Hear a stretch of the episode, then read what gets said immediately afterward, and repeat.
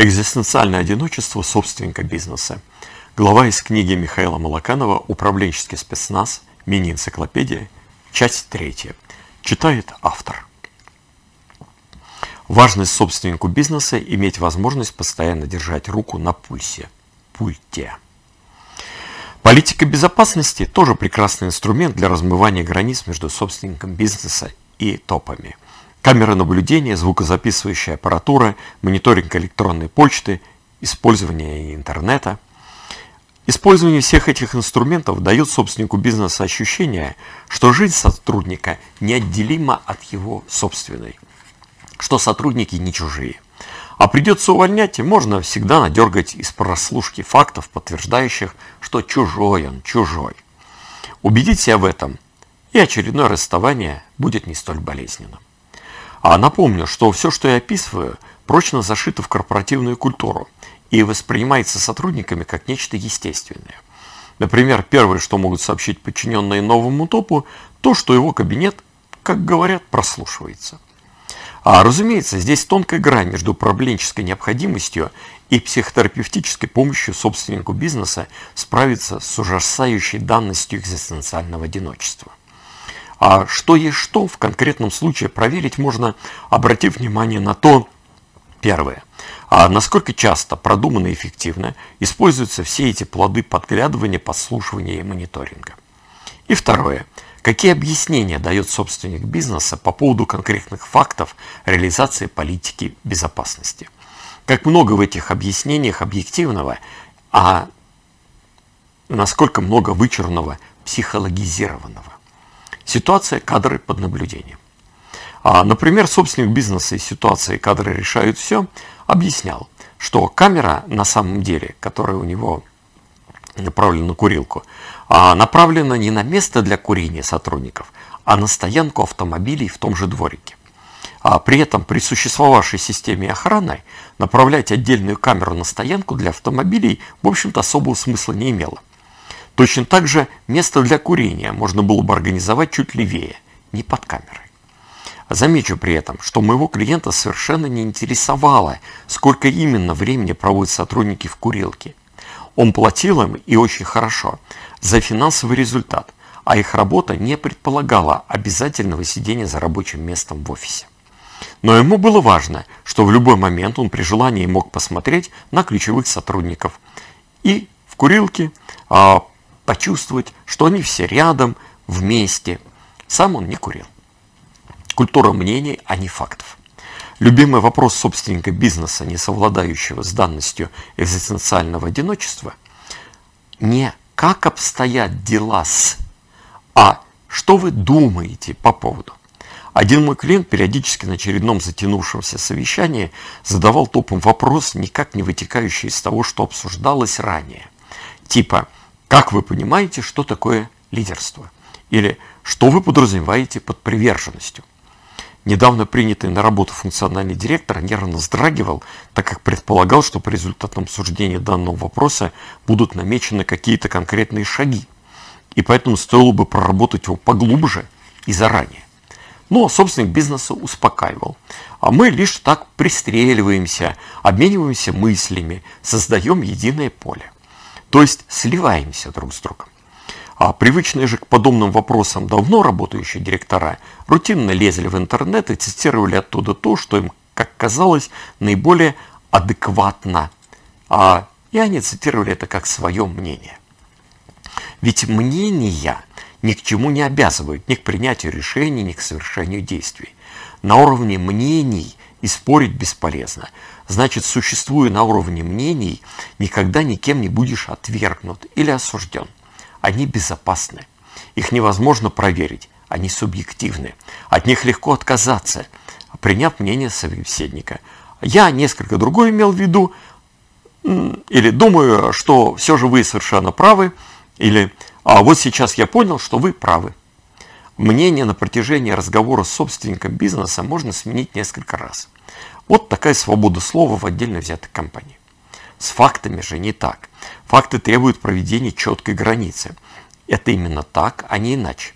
Факты требуют и подразумевают последующее принятие решений, совершение действий. А за приведенные факты так или иначе придется отвечать. Любой факт можно оспорить, выяснить, какой соответствует действительности, а какой нет. Но любой спор подразумевает различие точек зрения, а это резко нарушает слияние. Возникает угроза разделения, опасность сепарации, нарушение единства. Вот почему такой собственник бизнеса меньше спрашивает о фактах. А если один говорит, что это белое, а другой, что оно черное, то очевидно, что кто-то из них окажется неправ а кто-то из них окажется оторванным от реальности. А ведь собственнику бизнеса пришлось бы с кем-то из них явно или неявно согласиться. Если тот с кем-то согласился, фактически ошибся, то ошибался бы, а, то ошибался бы и был оторван от реальности, а, и согласившийся с ним собственник бизнеса. И опять же, эта оторванность, отделенность в конечном счете экзистенциальное одиночество в с таким собственником бизнеса маркетинг особо исследовательский не очень жалуют. А если заказывают маркетинговые исследования, то обязательно имеют в штате и уважаемого аналитика, а, который высказывает свое особое мнение. Маркетинговые решения принимаются также на уровне мнений, а не статистики. Ситуация – лучший ход. Собственник бизнеса может сказать – а уже прекрасное название для нашего продукта. А потребители оторвут его с руками. Я прекрасно понимаю нашего потребителя. Торговая марка запускается в производство, и вдруг неожиданно продавщицы в торговых точках прячут продукт на самую дальнюю полку, так как название продукта кажется им несколько оскорбительным. Но этого никто предпочитает не замечать. А менее затратный вариант, когда собственник бизнеса на протяжении года настойчиво делится с ближайшим окружением мнением, что, например, неплохо было бы выйти с нашей продукцией на зарубежный рынок. Но что интересно, он не настаивает на проведении серьезного исследования рынка, и никто из ближайшего окружения не бежит воплощать гениальную идею. Все бессознательно понимают, главное не действие, а единство мнений. Превращение подчиненных в младенцев. Собственник бизнеса, не в силах совладать с данностью экзистенциального одиночества, бессознательно пытается преодолевать его, сливаясь и со своим бизнесом в целом, и со своими подчиненными, делая их продолжением своих мыслей, намерением, ценностей. Он создает в компании среду, в которой бессознательно чувствует себя то ли плодом в утробе, то ли младенцем, то ли маленьким ребенком в благополучной любящей семье, то ли королем, то ли самым важным клиентом – человеком, чьи желания предугадываются и моментально выполняются. А это возможно лишь при почти полном слиянии, а и отсутствии границы между самим человеком и средой. То есть такое слияние, как мы говорили, существует лишь в утробе. Но утроба в компании существует и состоит именно из живых людей, подчиненных собственника бизнеса, в особенности его топов. И такое размывание границ симметрично превращает самих топов во младенцев. Ведь быть взрослым означает отдавать себе отчет, соблюдать границы, взвешивать решения. А здесь полное слияние. Но пренебрежение их мнением, нарушение пространственных временных границ позволительно лишь по отношению к младенцам и неразумным детям – в отношении взрослых принято сначала спрашивать их мнение и просить разрешения нарушить их границы. На поведенческом уровне это лучше всего заметно в коммуникации, такое слияние.